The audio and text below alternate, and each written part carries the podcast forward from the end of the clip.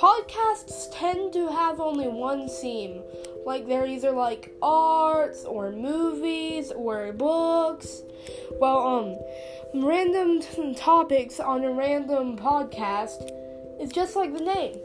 There's random topics on a random podcast. There's different segments in an episode, and all those segments will change every episode. There might be some recurring ones from each episode or so, but um, there's only gonna be like one or two of those.